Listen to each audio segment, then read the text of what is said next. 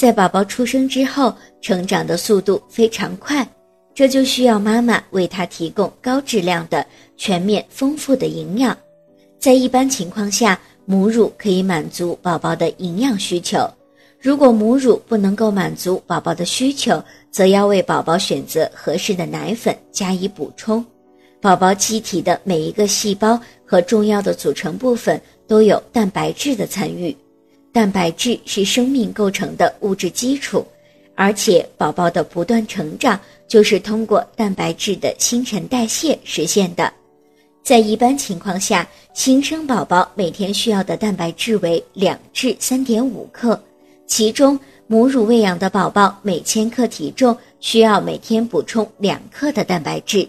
人工喂养的宝宝每千克的体重需要每天补充3克蛋白质。如果您在备孕、怀孕到分娩的过程中遇到任何问题，欢迎通过十月呵护微信公众账号告诉我们，这里会有三甲医院妇产科医生为您解答。十月呵护，期待与您下期见面。